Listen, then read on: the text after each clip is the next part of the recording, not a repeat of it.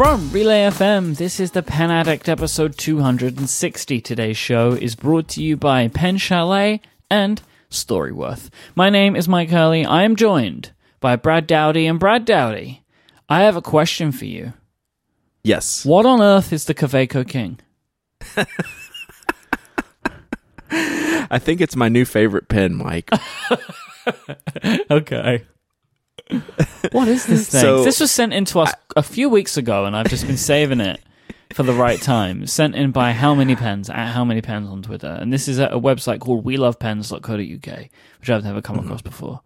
Um, But they are selling something called the Kaweco King, which is a Kaweco with like a tortoiseshell body, and it's got like a lever filling system and gold trim, and it comes in this box, this like special box with all these little swivelly sections, and it's one thousand pounds. But you left off the most important part. Oh yeah. Yeah, it's got a crown. I mean, it's the Kaweco oh King. yeah, look at that crown up there. Look at that. There's a crown on the on the cap. So ever since we got this link, every time I click it, I I have laughed every time. it never gets old. This pen absolutely cracks me up. It's ridiculous. It's ridiculous. And I think I, I legitimately think it's the crown. Like if they didn't have the crown there, well, maybe they couldn't charge as much. But if they just had some other kind of special finial with like a crown emblem on there, it would look way better. And I don't know. I would never buy it, but it's the most random thing ever. I guess it's a throwback to uh, their. I, it's just saying the filling system is one of their old. You know, they made lever fillers back in 1925. Okay, I don't know what purpose the king means. I don't know that they, that's a throwback. It's just like they wanted to say. Hey, we have the Kaweco King, and there's 300 pieces of it. It's their one of their limited edition models. I mean, And okay. they have some I super mean, weird nibs as well for these. yeah, I don't know what an S stub and a K nib. Well, okay, is. the K Um, nib has a ball pointed tip and is 1.2 millimeter broad and rotund. The S stub nib is a 1.3 millimeter broad flat ground tip. Okay, so the K nib's a standard broad. It's just very wide. Yeah. uh, or rotund. Rotund. I've never. I've never heard of It's pen rotund. descrip- a nib description uh, being rotund. I'm very familiar with the word rotund, um, but not not in a nib description before. oh So dear. this is just like a big, big broad nib, and then the S is a stub nib. so 1.3 I basically I could call nib. myself a stub man now, right? Mm-hmm. Because I, you know, I'm a little Yes. rotund. Uh, I, I'm Yeah, I'm a stub. yeah. so yeah, I I got nothing. I okay. So yeah, I don't know when or where or why this The exists. why is the a thing, for me. It's like, why did they make this? Yeah. Like the, the the page doesn't say anything, right? Like if it was like some kind of anniversary or, or something, but like the, this page, I'm gonna see if I can try and find this answer out now because I'm interested. The Kaweco Mm. So King while you're- limited edition. So while you're looking, they had two of these pins, and they've sold one of them because only one is available. Someone bought it. So someone bought it. All right, I can't find any reason why this pen exists. Like Okay. I'm looking around, uh, even on Kaweco's website and stuff. Like there's there's nothing. It's just it just is. Yeah. So there was a limited edition Kaweco that was four or five years ago came out. I saw on JetPens had them. It was a celluloid like sport size pen, and this one's actually a stunner. And I never bought it because it was like six hundred and fifty dollars mm-hmm. for a pocket pen, essentially with a gold broad gold nib. But now this is a pen I could get behind. Like this is a stunner for me. And Yeah, JetPens beautiful. had them, and they they had them for years because they were so expensive and never sold. But I guess they slow, so, slowly sold them one at a time over a period of a few years. If it was still available now, I'd I'd have to consider it. But it it was like six hundred and fifty bucks, and it was it was crazy. But this pen, as far as Kaweco limited editions, this is this is one that was stunning. Um, and I- I've never seen one in person. Um, hopefully, you know, maybe I will one day, and it'll probably be too expensive. But this is a great looking pen, I think. But uh, the King, whew, yeah, I, I, I, got nothing on the the Kaweco King. That's all you. You're you're much more royal than I am. But something that, a, pocket pen that you do have some affinity for is the Bexley Pocket Pro. Yeah. Where has this come from? uh, Bexley. I don't. I'm not familiar with Bexley. So they're they're yeah, so they're a U.S. pen manufacturer, one of the remaining few. Uh, if there is actually more than one, I don't even know, but they're a U.S. pen manufacturer based in Ohio, and they they've been around for a long time. I don't own any of their pens previously. Uh, I take that back. I do have a a sleeve filler that's uh pretty cool that um, Lisa Vanness sent me once, and I did review it. It was actually a very nice pen, really pretty materials, and they always use really good materials in all their pens. And I've looked at one or two of their pens at various pen shows. I've never have come away with one, and we've reviewed a couple of different models on the blog as well. But I saw this one caught my eye at the Atlanta Pen Show. I was walking by um, Federal Federalist Pens, and I saw this sitting, this short pen, pocket pen sitting there, and I was like, "Oh, that's a cool acrylic." And I picked it up and started talking to Frank. He's like, "What is this?" And he's like, "This is something Bexley just came out with. It's a pocket pen." And I picked it up and looked at it, and the shape and feel and design and size of it is all really, really good. It did remind me of the Kaweco Sport, the art series with the acrylics, and it's in that price point. It's like a hundred dollars. But the different thing about this pen is it has a number six nib, so it has a large nib in a pocket size, and it has a converter that actually works, which uh, you you very much enjoyed Yeah. this. Uh, I mean, because I still look at the converter and I'm like, mm, look at all that wasted space. So Yeah. why does this one work where like a Kaweco one? The Kaweco ones, I could never get the seal right to pull like even like a quarter of a fill into it. With this Bexley converter, it's just I don't know. Do they call it a pull filler? I'll have to look at the name. I wrote it down. I can't remember it. It um it pulled in like three quarters of a fill in the converter on the first shot, and I was like, oh, that's really good. So it's the first time I've used a mini converter that has actually pulled in any usable quantity of ink.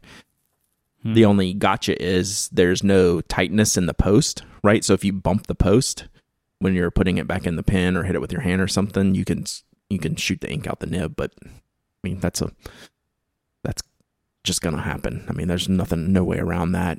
But it's really good. I am pleasantly surprised with it. Kind of shocked. It comes in five different colors. The black one looks really neat. I might pick that one up for myself. I'm giving this one away. I Gave this one away on the blog. And I don't know, it was enough there and enough goodness to catch my eye and to want to write about it because I felt like it was uh, in a really good category, good price point, and differentiated itself enough from what else is there to be a very, very good pen. Yeah, the the thing about the the the converter, like you you would definitely get more ink if you used like a long cartridge, right? Well, no, you have to use a short cartridge. You don't take a short. Like there is there not like a long Mhm. style of the international, or is it just it would Yeah, there is, there is, but it's not going to fit this pen, just Ah, like Kaweco's. Yeah, because it's just like I look at it, like I look at the picture of everything Yeah. taken apart, and it's like fifty percent of the barrel is the plunge end of the converter, Right, Right. right. which is like a, a tricky thing. Yeah.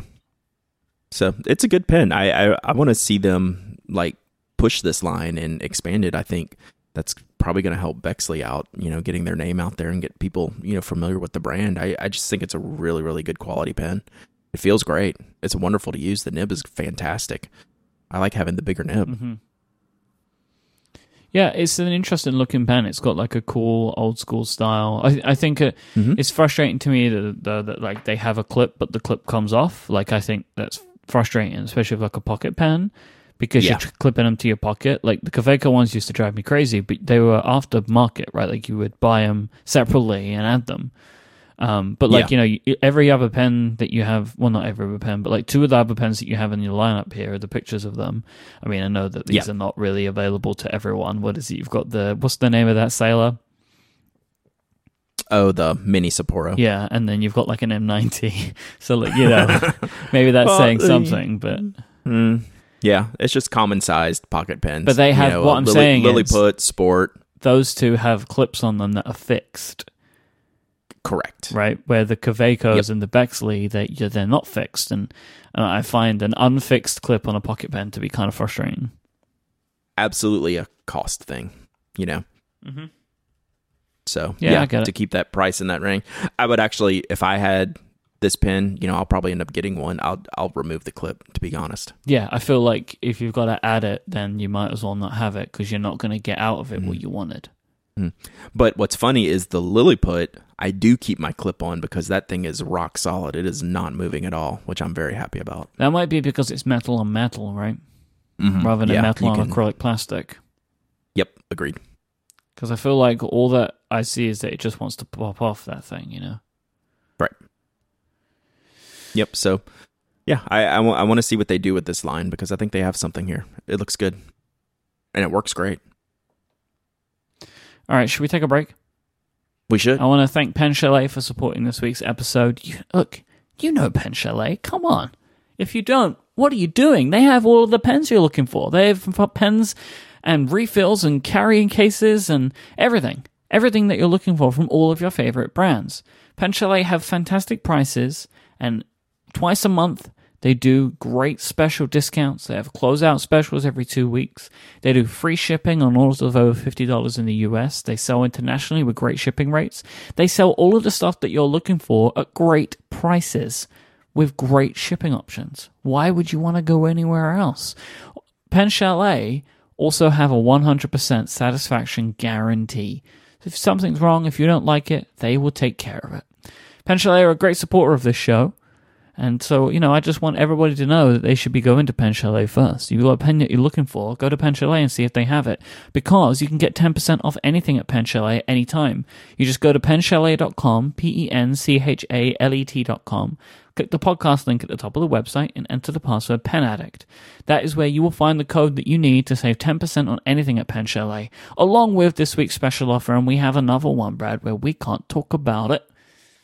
Top secret, Ron. We're just that's going to be his middle name from now on. hmm Private Eye, Ron of Pen Chalet, he's put another little offer up on there, which we're not allowed to talk about right now. So if you want a chance to grab this week's great deal, and these ones tend to go real quick, go and see it for yourself by going to penchalet.com. You click that podcast link at the top of the website, enter the password Pen Addict to get all of the info that you need. Thank you so much to Pen Chalet for their continued support of this show. And Relay FM, it really means a lot to us. Thank you, Pen Chalet. So you uh you dropped this next topic uh on me. This was a big surprise here, and I I had to scramble a little bit. I had to rack my brain. So tell me what's going on here. Well, it wasn't that big of a surprise because I told you about it last week, but you know, whatever. Yeah. we're we're in the vortex of time here, everyone.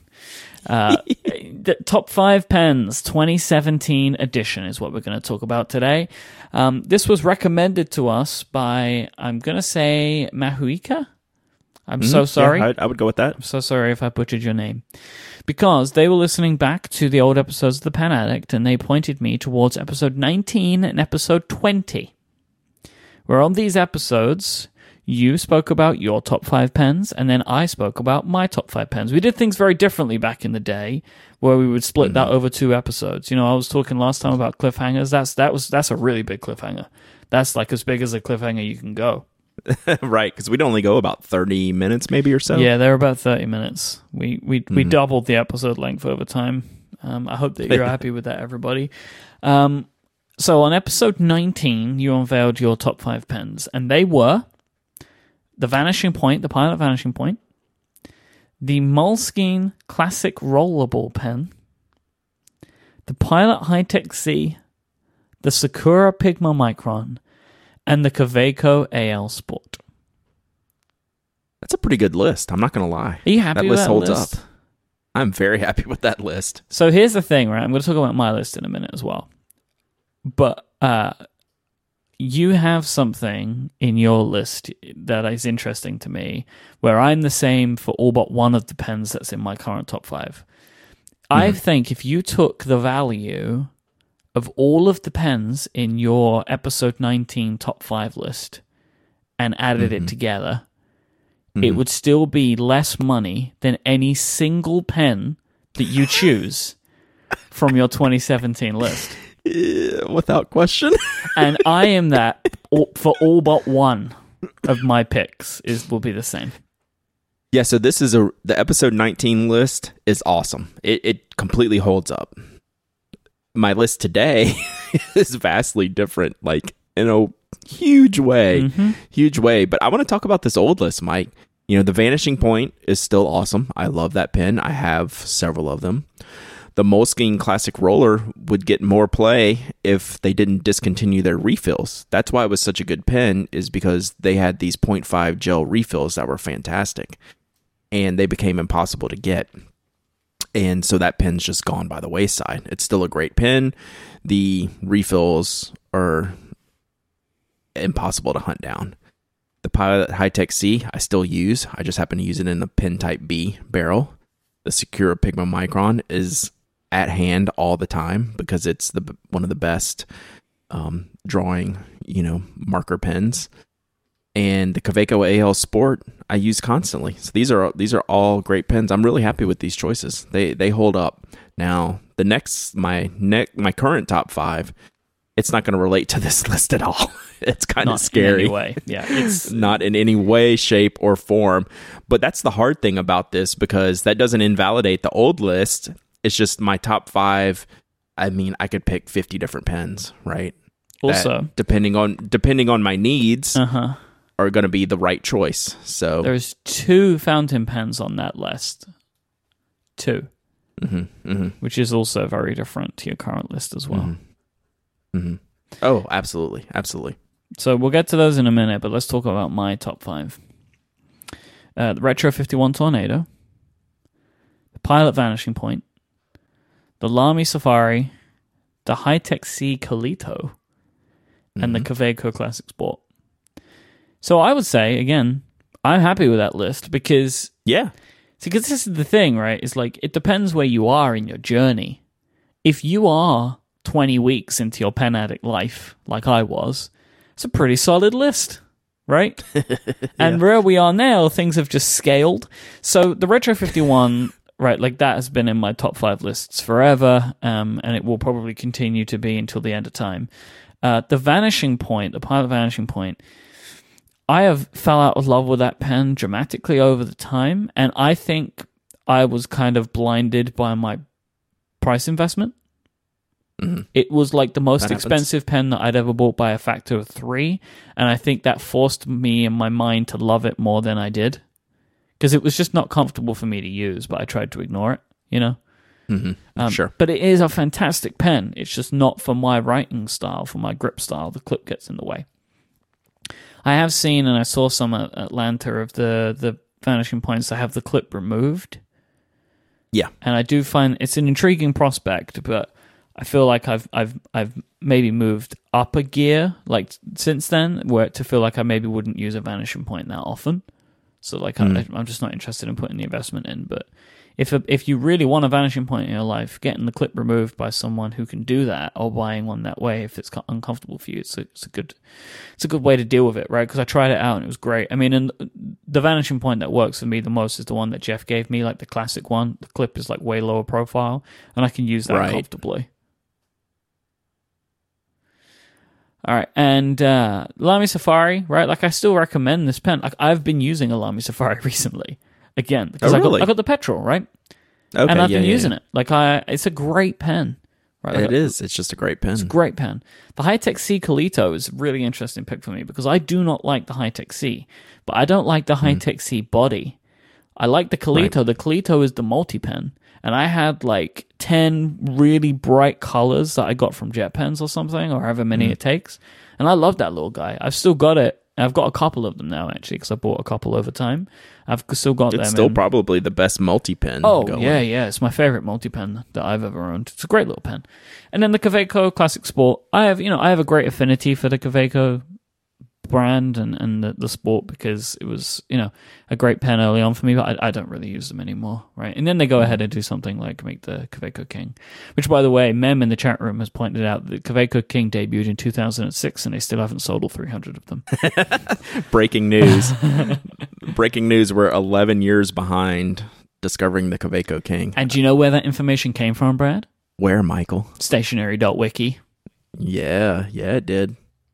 So Love it. it's, it's getting filled up. So that was my that was my top five uh, back many many years. What year was this? Oh my god, I'm terrified to look at this.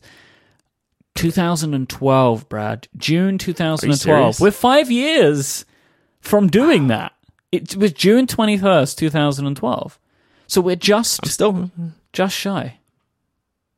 Yeah, I'm still I'm still happy with this list though. Like I could if I I could come up with this list today and and be really really happy with it. It is. So I mean, both of these lists for us, they are solid lists. Yeah. They're just not Yeah. where our tastes are anymore. Yeah, but the, the the huge but is coming up. Now things are different, right? Yeah, we have expensive tastes. We're, we're men of expensive Yeah. tastes now. Do you want to? Should we? Uh, do you want to go through these all you, all me, or do you want to do five, four, three, two, one? Let's do all of one. All right, you should go first then. All right. Number 5 for me, the Aurora Optima. It's probably the newest pen on my list and I bought it last year, but it's still I think the the most recent purchase of the 5 pens I have on this list and it's one of those pens that just feels like it's made for me. The way it fits my hand, the way it writes, the way it looks. It looks like if I was designing a pen, this is what I would come up with. And I, I just adore the pen. Um, so I, I I always want it inked up. I can't put it down. Number four is the Sailor King of Pens Pro Gear Sky. Now, this one's kind of gone up and down in my ranks, and it has kind of rocketed up the chart. It, I learn a lot about my pens the longer I own them. The and the more I want them inked up tells me what I think about the pen. And the Sailor King of Pens is a pen I always want to have inked up because it's an enjoyable writer. It's a big chunky pen. It looks cool. Um, it's a demonstrator just like the Optima, which is a style that I love. And it has a, a out of my entire list, it has the widest nib, which is a Japanese medium nib. Almost a Um, weapon. that that nib. Yeah. it's a huge nib. It's great. I I just absolutely adore that pen. It's uh it's it's it's mandatory pretty much to be inked up. Same with my number 3 pen, which is the Pilot Custom 823. This pen was a revelation when I bought it last year at some point. I got the nib ground to a fine cursive italic. I bought a stock fine Japanese nib and got it ground, so it's a wonderful, fine, sharp writer. I love looking at it. It's, you know, another demonstrator, which is obviously something I'm a huge fan of. The Why do you think that is, Brad? it's just an ex- aesthetic thing that appeals to me. It's not that I can see the insides. It's not like ooh, I can see the insides. It's that ooh, that looks cool. Like that's a style I like. I like seeing the color of the ink on the inside. I like seeing the parts. I don't know. It's just something I've always enjoyed. I I don't know that I could put my finger on the why of it, but um, it's always appealed to me, and uh, yeah, and it will probably never stop appealing to me. And uh, the 823 is probably the pen I would recommend the most out of this top five list to people looking to upgrade to a real, you know, a more expensive, wonderful writing pen. Um, it's a it's a big jump, but it's probably one of my number one most recommended pens. Number two is the Pilot Murex. Again, it's a pen I always have to have inked up because it's such an enjoyable writer. I keep it with um, one of my no- in one of my notebook holders that we're testing out for Nock because it's a great note writer. It's a fine nib. The style and the story behind that pen um, mean a lot to me, and it's just a fantastic writer. Fits my aesthetic, fits my style, and none more so than my number one, the Nakaya Portable, which is the big Nakaya that I bought a few years ago. It's still my favorite pen. Is I that love the kind of black. like dark black green Yep. one? Yeah, okay. It's the first one. It's the first and still the favorite. It's black. Uh, the finish is called Ao Tamenuri. It's a bluish green um, under color you see like on the edges and things like that. It's fan- fantastic nib, probably the best nib I own. It's just an amazing, comfortable, perfectly designed, well made, beautiful pen. Um, So yeah, from the top, I have the Nakaya Portable, the Pilot Murex, the Pilot Custom 823, Sailor King of Pens Pro Gear, and the Aurora Optima. Um, if those are the only five pens I own, I'd be pretty happy. So that that that's my list these days. Definitely a big change from five years ago. So the Murex, I remember, came from uh, your real original experience with it came from Thomas Hall with the Fountain Pen Education series that you did. Was that the only one from that list? Yes. Okay. Yeah. And this is the exact pen from that list. Thomas oh, really? gifted me that pen. Oh, yep. that guy. So this pen means a lot to me. Yeah. It's a, it, and not only that, I mean, it's an, ex, it's just an exquisite pen. But, uh, so yeah. It's, what do you, when you look at that list, like, what, how do you feel about it? It makes me smile. Okay. Because I've discovered things that fit me. Yeah. These are not pens I recommend to people. These are pens that are perfect for me. Mm-hmm. These are Brad these are Brad pens. This is my list. The pens that work for me from a functionality, from an aesthetic, from a story. You know, this is all about me. This is a me list up and down. And it makes me smile. Like I look at that list and say I don't need any other pins with those. I mean, obviously that's not going to happen. But um I could be you know, done with pins forever and have some of the best pins I will ever use in my life. You know, I'll say it today, knowing that five years from now it'll bite me in the butt, but I don't know what's going to jump these pins Because, like I said, none of these pens were acquired this year. What about the Aurora Optima? That was last year. I bought hmm. it at DC last year. That's right. the most recent pen. So the number the Optima, the King of Pens, and the 823 were all bought last year. The Murex was given to me a few years ago, and the Nakaya Portable I think was 2015. So that makes me happy. You know that I've found the pens for me. This is these are my pens, and I, I think it's great. My pen list is different in yours to yours in mm-hmm. that regard. That I have a couple of entries in here that are new um, but for good reason. So sitting at number five for me is the Retro 51 Tornado because mm-hmm. it will just always be there. And right now, my favorite of my tornadoes is my Bioworkz Venice Artist Series Edition. That's such a freaking good. I pen. can't believe that there are still some available. Like, why are there any available? Go buy that pen; it's fantastic. Mm-hmm. Um, then at number four is my Kanilea pen. My uh, my Kanilea pen company, uh, Maui Makai, is just. I love this pen. I love to look at it. I love to hold it. I love to pick it up. I love to play around with it. Um, it is just just superb. Like it feels great to hold. It looks great. Like I think it is probably like for me, for my aesthetic, it's the best looking pen that I own. Like mm-hmm. it, it is just it's just fantastic. It's just absolutely fantastic. Like I I've got it in my hands right now and, and talking yeah. about it whilst also being kind of speechless about it as I always am. Yeah, it's it's an absolute stunner. You have one of the best Kanileas I've ever seen. Like you're the one that you own is one of my single favorite ones that I've that I've held and tested and written with. They're all amazing, but yours has that little little something extra yeah, it's it really is just it's absolutely superb, and I love using it, um, and I love just displaying it like it is.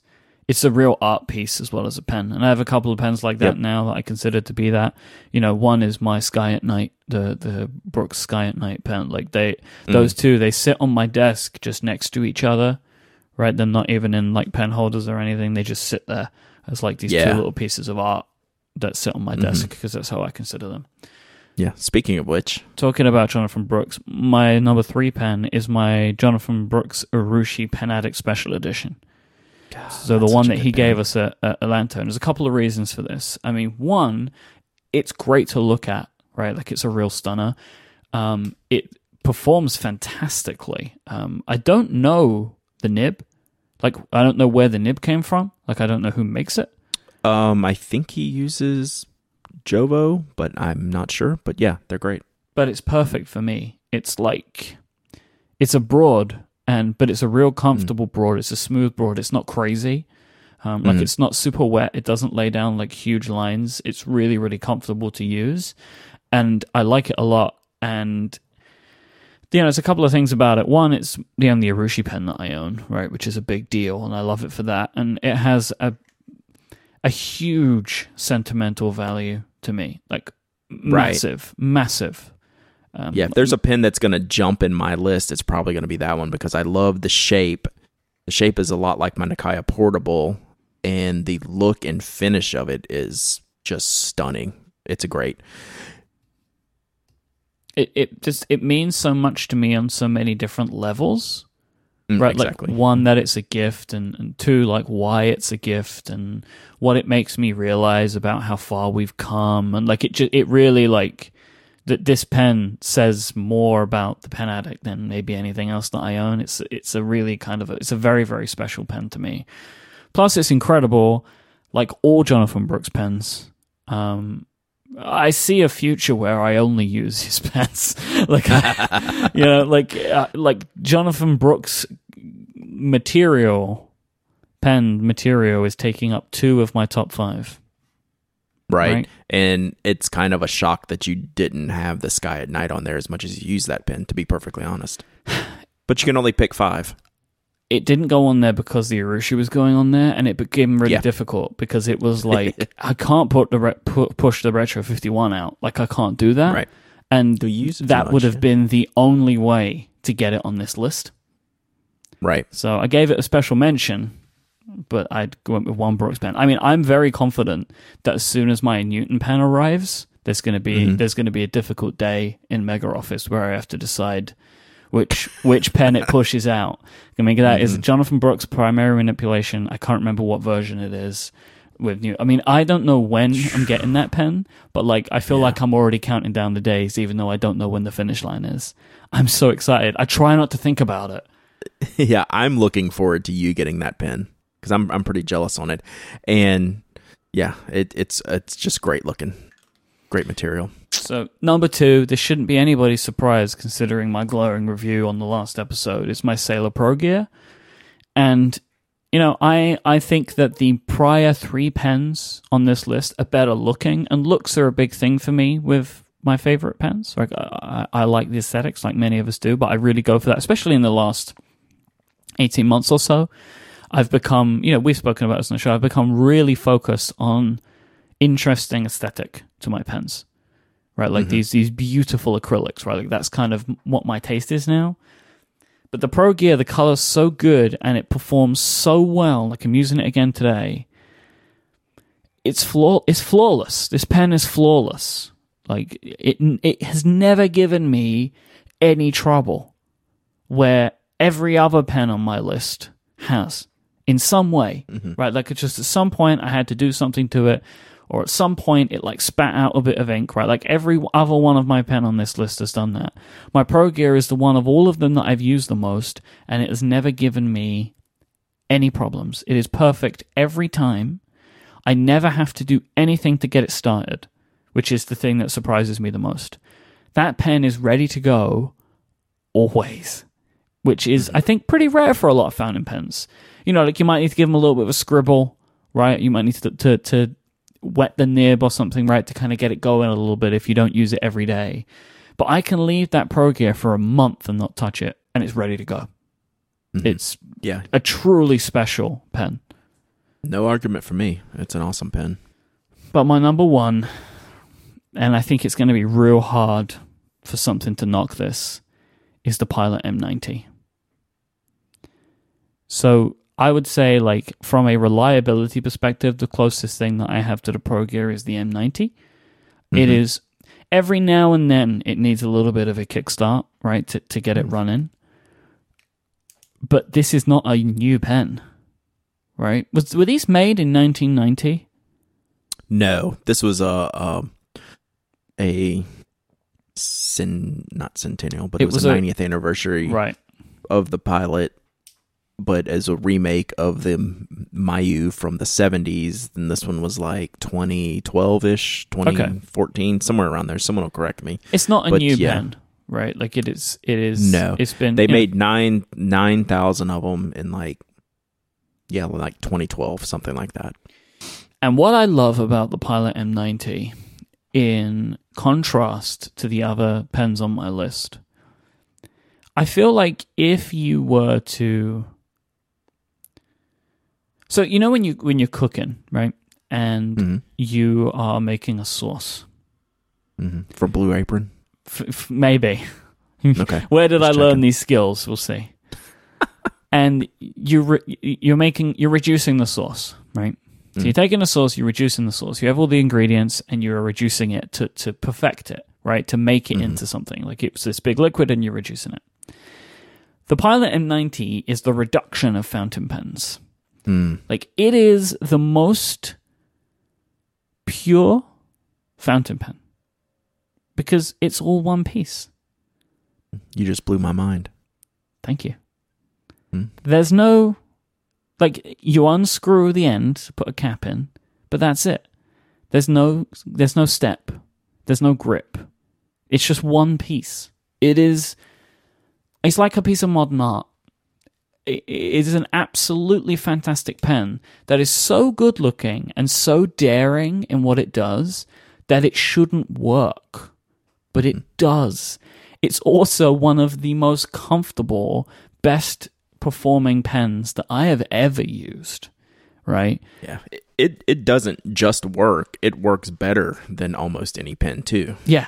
It that, uh, and it doesn't make any sense. It's not like you're me. you're not making sacrifices for writing. It's like exquisite.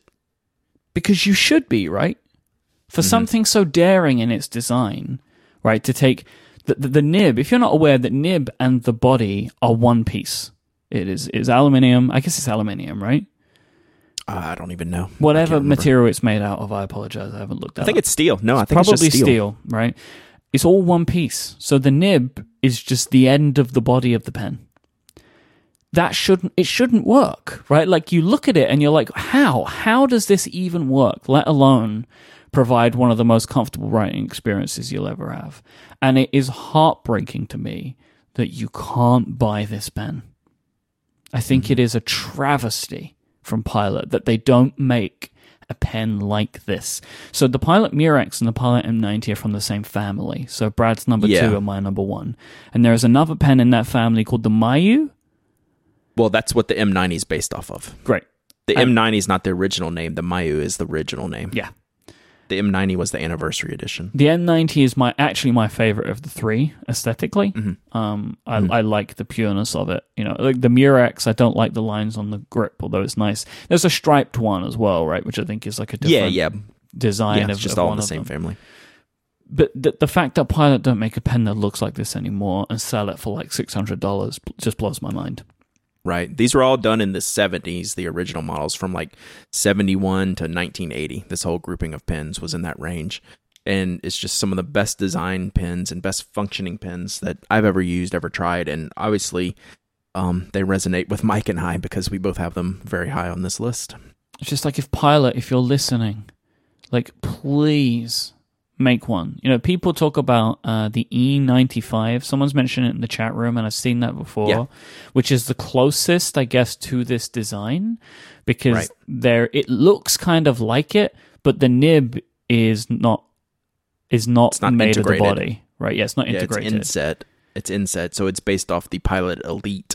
Um, and it's an awesome pen in its own right. It just doesn't have the integrated nib. It's got the same general shape, Mm-hmm. but it's got a plastic barrel and a non integrated nib. and that's not what makes it special. What makes these pens special is is this one piece, and I show this pen to people, like people that don't like pens, and they're like, "Whoa!" Right? That this pen Yeah. blows people away because it doesn't look real. It's just superb, right? Like I could I could spend another 45 minutes talking about my love of the Pilot M90. and also for me as well, it's a similar thing. Like I bought this pen in new old stock, which just breaks people's heart for an absolute bargain from the wonderful Thomas Hall, the the pusher of the Pilot line, I think, because you got yours from him, I got mine from him. Um, and he got he gave me this thing for a steal because he was doing me a great deal because he wanted me to have it because he's lovely. Um, and you know, I think we kind of came to an agreement that like if I'm buying this pen, I'm using this pen. Right. And these top, these number one and two, the Pro Gear and the M90, I use these the most. I actually do think that the Pilot M90 tends to edge it out because for what I'm using my pens for a lot of the time, it's perfect, right? Like it's this small, low profile thing, doesn't cause me any hassle. It's got a, I post it as I post all the pens that I use when I'm recording so they don't roll away from me and make sound on the desk, right? So like the clip Yeah. stops them from rolling away. Like, it's perfect. It's just sublime. And I put, um, pilot cartridges in it. Purple is what I use in this pen, Yeah. just to give it that little bit of extra flair. And, It's uh, great. It's a perfect match. love this pen. Love this pen. I can tell. So our lists are very different, and and honestly, I wonder what our lists will be like in five years' time. Well, let's not wait that long. We should Yeah. do this more frequently. We do. I, I feel like we've we've Yeah. the yeah, last time that we, talked did this wasn't those episodes. We probably do this like without uh, tradition, probably once a year. You know, Mhm. because you will update your uh, top five on the website, and that usually will prompt me to, to bring it up. But it was it was getting these tweets this time that made me want to bring it up. But I'm Yeah, very perfect. very happy with my top five. I feel like now more than ever. My top five is really a representation of my tastes, where maybe in previous years I've had to struggle a little bit more to fill some of the gaps. But this year I was struggling for what to include um, which has been different to other years. Like other years, like there'll be at least one pen that I've kind of just thrown in. You know, like I love my Pelikan, right? But it was usually was that one, right? Or like Right. my Lamy 2000. Or like they would get on the list where I don't really use them that much.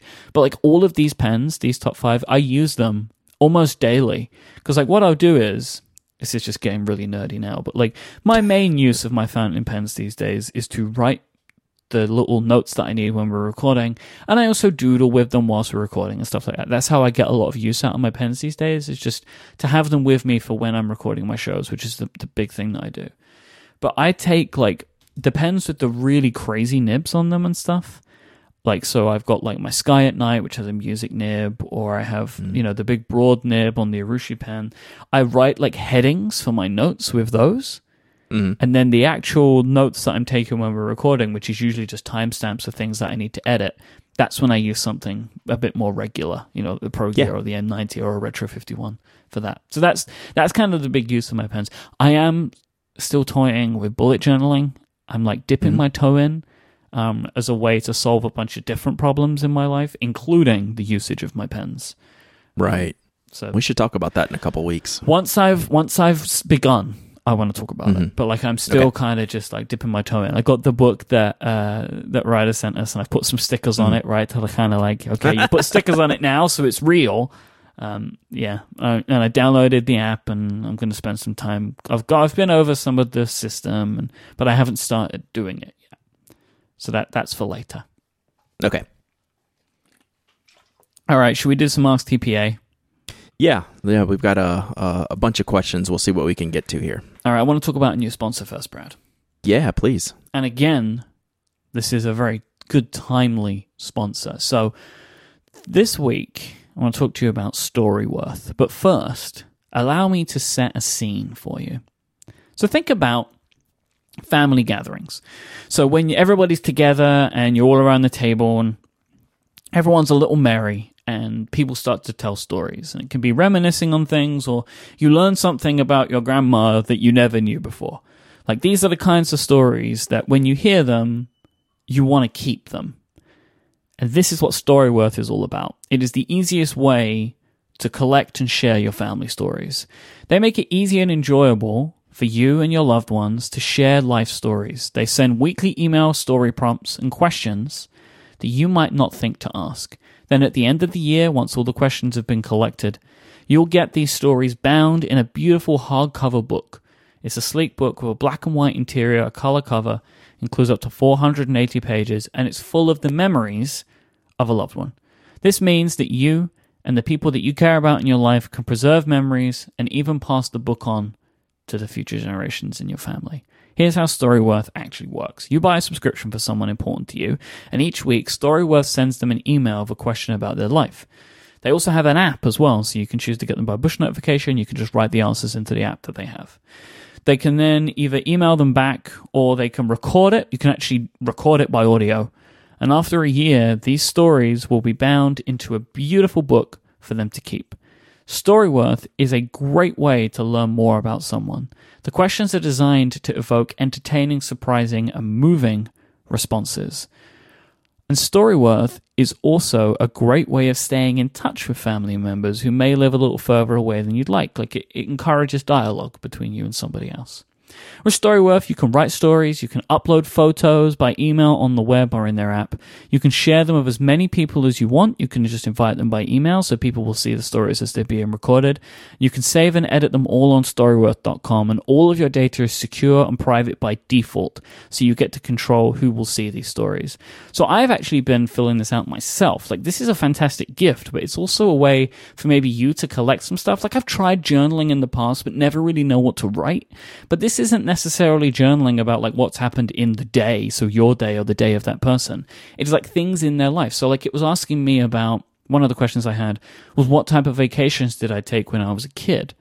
And it hmm. reminded me of these holidays that I would take with my nan and my mum, and we'd go down to the seaside to like this place that was like 45 minutes away from home or an hour or two away from home, but it felt like a million miles away, like when I was a kid. And it was really funny to think of stuff like that. And it, and it's made me think about like, what could my grandparents want to say in something like this and how nice it would be to have something like this of my granddad, right? Like, I wish I would have thought of something like that before, you know, beforehand and had something uh, for him. So this is a fantastic gift. If you're looking for a last minute gift for someone or a thoughtful gift, Storyworth is perfect for somebody that you care about. Could be a great idea for Father's Day, which is just around the corner. So now is the time to place your order. Listeners of this show can get $20 off their subscription by going to storyworth.com slash penaddict. That's S-T-O R Y W O R T H dot com slash penaddict. That's $20 off when you go there. Storyworth, a new way to bring the family together. Thank you to Storyworth for their support of this show. That sounds really cool. I'm gonna have to share this with my wife because she does one of those annual photo album things, right? So she it's of that does something every year to yeah. keep it, and this would be an even better way to expand on that. Mm-hmm. So I like it. All right, let's hit up some Ask TPA, Myke. We have a a grab bag of questions here, and some are actually relating to uh, some of the topics we talked about in this episode. But I want to take this one first from the ink sampler. Is it proper pen show etiquette to haggle with the vendor when purchasing a fountain pen?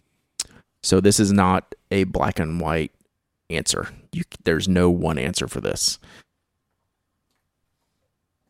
New vendors that or that sell modern goods, modern pens, you generally aren't going to be able to haggle any prices on those.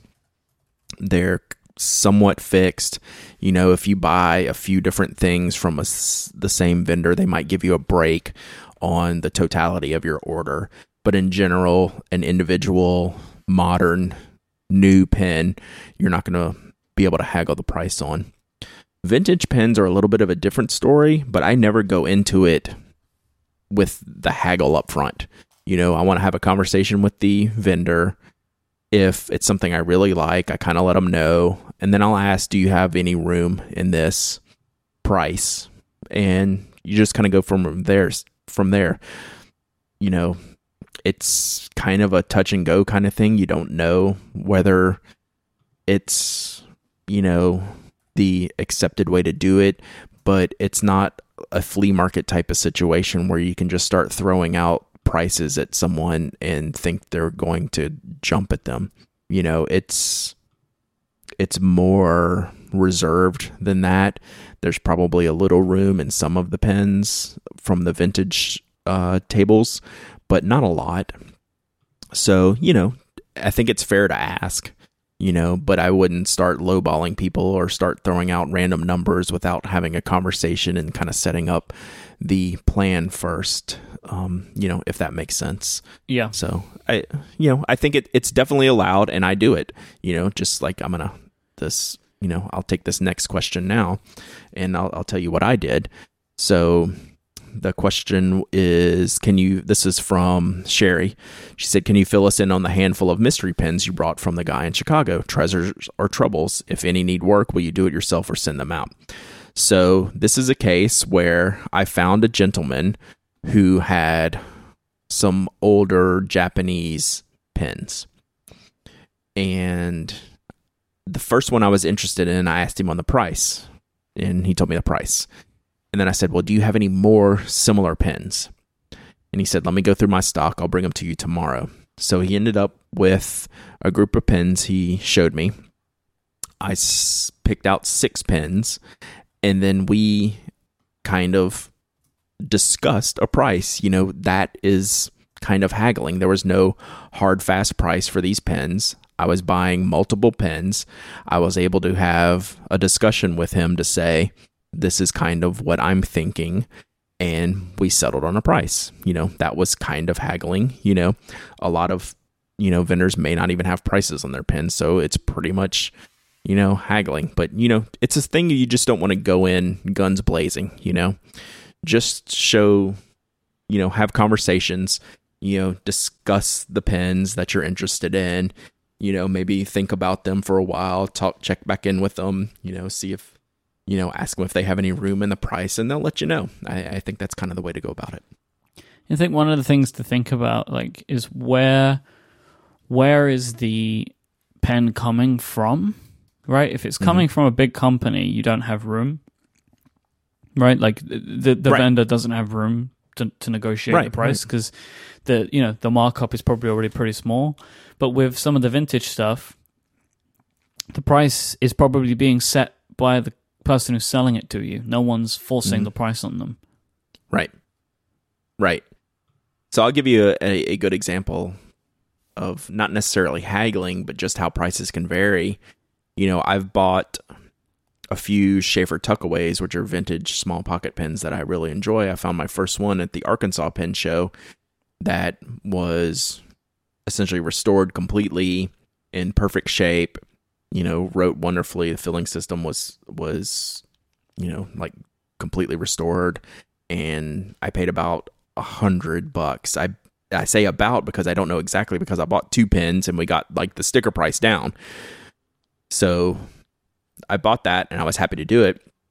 In Chicago, I found a guy with a different model that hasn't been restored and I don't know exactly what I'm getting that I paid $30 for, you know, so did I get you know, did I overpay for the first one or underpay for the second one? Well, neither. They're completely different situations and you can't do those things one to one, but I was able to haggle with both just in having conversations with them about the pens and learning about the pens to understand that here's why this one's $100 and here's why this one's $30. So, you know, it's, you know, have a conversation with the vendors. They love talking. They're going to want to talk to you and then you can just kind of go from there and feel them out. But you know, just definitely don't you know expect you know just understand that they're in a business as well, and don't expect them to take off a price and be upset about it if they don't want to haggle. You know, they have their reasons too. So but I think that's a good question. It's one that comes up a lot. It's a it's a um nerve wracking experience. It can be for sure, and it's definitely th- something that gets better over time as you get more experienced. Um, so yeah, you can you can definitely haggle, but you kind of there is a win and a wear, and there's no hard fast rules. You just kind of gotta play it out, see how it goes. All right, Papa asks, is this your Papa or my Papa? I think it's yours. Okay, my Papa asks. I hear a lot about the pilot vanishing point, but not the Lamy Dialog 3. Thoughts on this? The Pilot Vanishing Point has a much better retractable mechanism than the Lamy Dialog 3 and for half the price. That's kind of it. The Dialog 3 on its own is not a terrible pen, it's just not a great pen. It's also very expensive and it's very wide. It doesn't fit as many people's hands as the Vanishing Point. All the way around, the Vanishing Point is a much better pen. I have the Dialog 3. I still haven't reviewed it because I rarely use it and it's just a kind of a weird, weird pen, and you really have to kind of pay a lot to try one out. When you can just say buy a vanishing point and you'll be much happier for like half the cost. I mean, they're literally about half the price. So mm-hmm. it's a cool pen. I wouldn't probably, based on my experience, I would never recommend one to anyone unless there was a very, very specific reason. All right, this this next question, Myke from Supernat in the Slack room. She wants to know, can one be a minimalist and a pen addict? I feel like such a hoarder sometimes, and I'm compelled to buy all the things, especially limited editions, and join all the subscriptions. Is the addiction justified as long as I'm using everything? I don't even know why I'm asking this group of enablers, but it's something I've been pondering for a while. Thanks. This is an awesome question. So I would say technically, no. you cannot be a minimalist and a pen addict. But the way I see things, and I'm never going to say I'm a minimalist or have some kind of pure minimalist, you know, theories or anything like that. Maybe we can get Patrick Rhone on one day to talk about minimalism. But I don't have this kind of depth of obsession with other things in my life. I try to tone down other things so I'm not buying all the things of all the things, right? My obsessions are kind of limited to the pens and paper and inks, and granted, it's kind of a large obsession, but I'm not obsessed with every other thing to where nothing's getting used you know, I'm wasting money, I'm wasting time, which are things you don't want to do. I, I think this is a great question because it's a hard one to answer for me because I like to think that I'm tempered in other areas of my life so I can obsess about this one, if that makes sense. I think you ask if the addiction is justified as long as I'm using everything. I don't ever want to justify it. Like I don't want to have to have to tell myself this is why you know i'm allowed to do these things and i don't want to have that self-justification. I just want to know that i use the things and i'm happy with the things that i own. And everything that i purchase i enjoy for these specific reasons and everything puts a smile on my face and for some reason right? You know i have a lot of pencils and do i enjoy picking up a certain one? Does it give me a certain feel? Does it evoke a certain feeling? You know those are the kind of things i think about so I don't think you can be a minimalist and be a pen addict, but I think you can meter yourself in other ways in other areas of your life to to where you can enjoy this hobby and, you know, buy all the things if that's what you want and use all the things. But um just you know you do have to think about being wasteful and overextending yourself and you just want to be careful about those type of things. Do you have anything to add to this Myke? I couldn't have put it better. Like i think that that the minimalism thing can be tricky if like all you're taking from it is just to have the least amount of stuff. Like I, I don't know mm-hmm. if that's necessarily like how useful that is. Like I agree with you. Like if it's not just piling up in boxes, like you're actually getting some use out of them. I think that that really can can be beneficial. You know, it can be tricky to like constrain yourself in such ways. Like if this is what you like, if it's what you want to do, then great. But just be mindful of the things that are piling up. And if things are piling up, do something about it. Sell them, get rid of them, stop that subscription service. You know, that, that that's the thing that I look out for personally, mm-hmm. right? Which is why I've stopped buying extra field notes and why I've started giving more away and stuff like that to try and pare that part of my uh, pen addict life down a bit. Yep. Yeah. So now that you said that out loud, when's the last time you bought extra field notes? I, I don't remember. Thinking, I don't think I yeah, do it anymore. That used to be a common occurrence for us, and now we've understand understand things are different, right? Mm-hmm. You know, so yeah, that's a good example because we used to like race to always buy extra editions, just like out of default. Yeah, by as the default, right? And then you know we had the awakening. At some point, you don't need all that stuff, right? Even though you constantly have too much stuff. So mine was the moving rather than the awakening. Right? yes, yes, that's true. That's true. So uh, that's a great question, and that's something always on my mind. Um, even though I don't, you know, exemplify minimalism in this industry whatsoever, but um, it is it is something to consider. So, all right, this was from Lorini. Piston fillers is the question. When the ink runs out, do you ever continue using it with the f- without first flushing it with water? I do not. I am always a one run through of ink, clean it with water, flush it, even if I'm putting the same ink back in. And Myke, you're the opposite, right? You will use the you will refill the same ink if Yeah. you run it dry. Just put the same ink. in. I, It's it's I don't have a problem with that. You know, if you're putting the same ink back in it immediately and not flushing it, I don't have a problem with that. After maybe like three of those fills, I would flush it at some point. Me, it's just a, a personal thing um, to um, to do. So, yeah, I, I don't think there's necessarily a wrong answer for that. I would clean it at some point though, after maybe three fills. That's I am I'm a very picky on my pen hygiene, so I clean it out every time, no matter what. So. Dilly asks, using a pilot pen varsity for a meeting, coworker complimented my cool pen, so I gave it to him. Have you ever done such a thing? You go first. I can't recall a time where I've given somebody. Oh, actually, no, I can.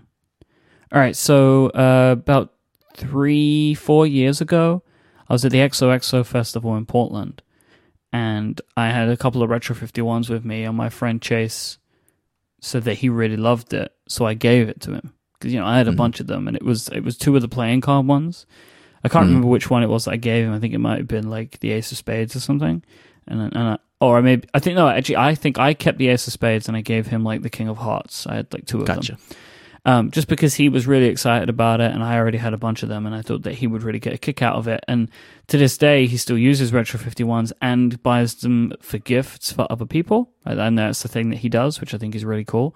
But mostly, what I do, which I think is of a similar ilk, is um, I would buy a pen for someone, right? Like in this this Yeah. you know, this typically would be like, you know, I've done it with Adina and I've done it with some other friends. Like, rather than give them my one, because I usually will probably want it, um, I buy pens for for people that, that they seem to to be excited about.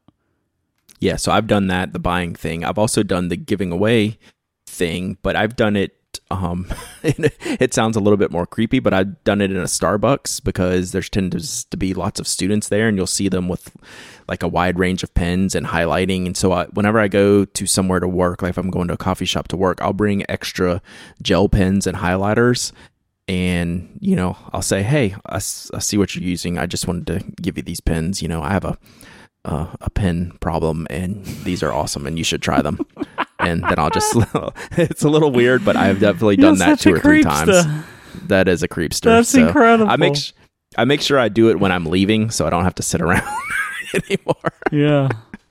you know i don't want to be Oh too creepy God. and like go sit back down and watch them but i'll do it just like yeah, hey i just like wanted to give you these give them the pens and be like, I want to sit down and watch you use it now Right. for a little bit. It's just a thing, all right? Yeah, but I've absolutely done that before, like at, at Starbucks saying, hey, you should try this pen. so, yeah, it's a little weird. I try not to do it unless I feel like really comfortable about doing it. I, I wouldn't normally normally recommend that, but yeah, I have I have definitely done that before, and I, I used to do it at work when I worked in an office job. mm-hmm. People would see my pens all the time, and I would I would either give them the one I was using or come back the next day. I'd, I'd a lot of times they'd compliment or say something about my pen, and then I'd say, "Well, I have a bunch of pens. Tell me what you like," and then I'll say, "Okay, I'll bring you something tomorrow." I've done that a bunch of times. Mm-hmm. Uh, I've even ordered something that like, if I didn't have it and like they gave me like a set of particulars that they wanted in a pen, I've ordered something for them and brought it into them at work. I used to do that all the time. Hmm. Very much so. All right, last Ask TPAs for this week. It's related to Nock and it's from Hot Cup of Loving. And she has two questions. One, when will the chimney top be back in stock? Later this year, I do not have an exact date. We are reworking how we do the chimney top. In the past, there have been two offerings. There's been the chimney top standard, which had two pouches to fit one small pouch and one larger pouch. And the larger pouch was kind of short and stubby and it fit like gel ink pens and things like that. Then the chimney top XL was designed to have a long, skinny pouch to fit full unsharpened Blackwings because that's kind of the longest unsharpened pencil. So it's kind of a pencil pouch, then another short, stubbier pouch. We're re- redoing the chimney top to just be one product to have the one big pouch from the regular chimney top and then the one big pouch from the XL. So you have the long pencil pouch and you'll have the big gel pen pouch. that's why they're kind of off the site right now because we're reworking it and going to do a new color.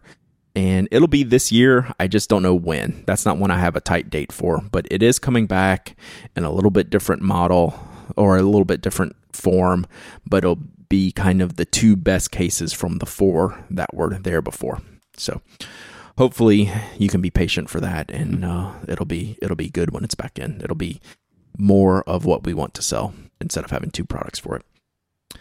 So the second part is will you always use Kickstarter for new Nock Co products? No. And a perfect example of that is this fall. We're launching a probably our biggest product launch ever, and we're not doing it on Kickstarter at all. Oh. Um, so we're huh. doing, well, at least we're doing something that people have been asking for forever. We're launching A5, mm. A6, and A5 Slim notebook covers and paper products all at one time. I had always just assumed that was going to be a Kickstarter campaign. Nope. Interesting. So that's going to be di- that's going to be direct. So yeah, so we'll continue to use Kickstarter from time to time. Um, you know, if we ever make bigger bags, I don't know if that would be a Kickstarter opportunity. You know, like backpacks or totes or anything like that in like a larger format. That might be a kickstarter type thing. I don't know if that's something we'll have to cross that bridge whenever we have a, a design we're happy with to to push forward on. But we're doing a big brand new product launch not on kickstarter later this year. So that will be that will be uh, that would be very cool. And I'm interested to see, we're both interested to see how that goes.